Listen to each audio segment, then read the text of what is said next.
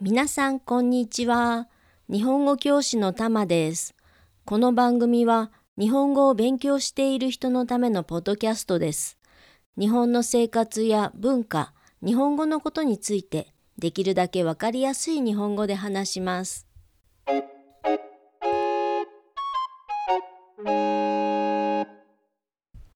はい、皆さん、お久しぶりです。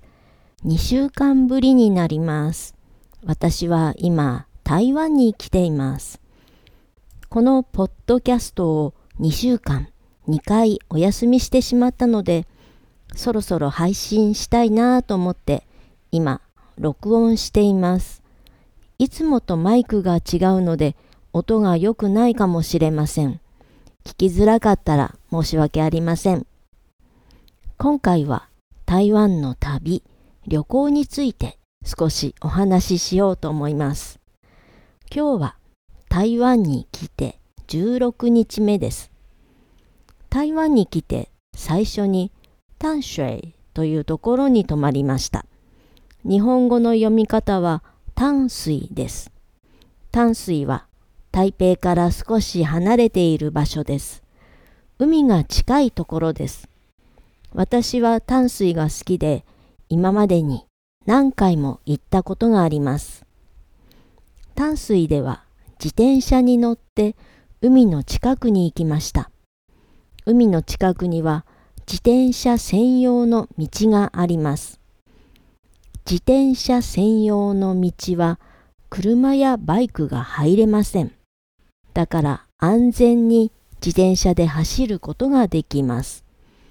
海を見ながら自転車でゆっくり走るのはとても気持ちがいいです。次にチョンリーという町に行きました。日本語の読み方は中暦です。私は以前台湾のドラマチャージンを見ました。日本語の題名、タイトルはチャキンゴールドリーフというドラマです。昔のお茶を作る人たちの物語です。そのドラマのロケ地、ドラマを撮影した場所に行きたいと思っていました。昔のお茶の工場、製茶工場です。その場所は、中暦からバスでにじかん近くかかります。ローカルバスに乗って、その工場の見学に行きました。昔使っていた製茶、お茶を作る機械がいろいろありました。同じお茶の葉が作り方によって緑茶になったり、ウーロン茶になったり、紅茶になったりすることがよくわかりました。その次に台中、日本語の読み方で台中に行きました。台中ではお世話になっている日本語教室の先生に会いに行きました。それからジャーイー、日本語の読み方は鍵と言います。鍵に来ました。鍵によんはくいつか滞在します。今日は鍵に来てよっかめです。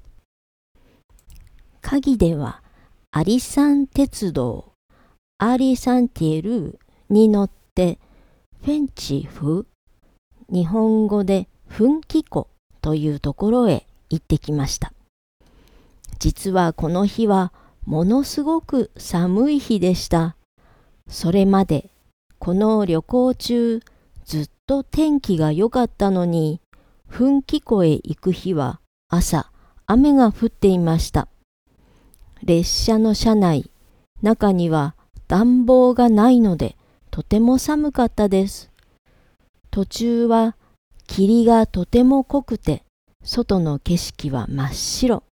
何も見えませんでした。でも、噴気湖に着いたら少し明るくなりました。噴気湖の老街。老街とは古い家や建物が残っている通りでいろいろなお店があります。奮起湖のラオチエを散歩して、有名なお弁当を食べたり、買い物をしたりしました。天気が良くなくて少し残念でした。でも、鉄道に乗る旅は好きなので、面白かったです。ここで少し文法の説明です。私は嘉義によんはくいつか滞在します。よんはくいつかというのは、ホテルなどに泊まる日の数え方です。いっぱく、にはく、さんぱく、よんはく、ごはく、ろっぱく、ななはく、はっぱく、きゅうはく、じゅっぱくというふうに数えます。ホテルに着いてチェックインして泊まる日がいっぱくです。次の日にチェックアウトすればいっぱくふつかです。例えばよんはくいつかの場合は、ホテルに着いた日の夜がいちにちめで、出発するのはいつかめです。この期間をよんはくいつかと言います。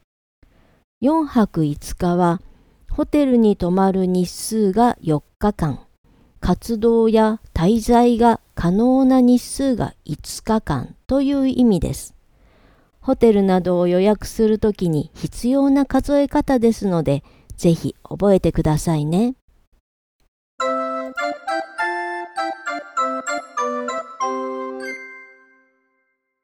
さて、こんな感じで台湾の旅、今日でじゅうろくにちめです。明日は台南へ移動する予定です。台湾旅行の話はまた機会があったら録音配信したいと思いますので、どうぞお楽しみに。皆さんは台湾を旅行したことがありますか？ウェブサイトのコメント欄にメッセージを残していただけたら嬉しいです。質問やリクエストもお待ちしています。ポッドキャストを聞いて質問がある方、会話をしたい方はぜひ私のレッスンを予約してください。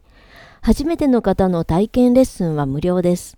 ウェブサイトテクテク日本語で予約ができます。このポッドキャストを気に入っていただけましたら、フォロー、評価いただけるととっても嬉しいです。今日も最後までお聞きいただきありがとうございました。それでは今日はここまで。また次回お会いしましょう。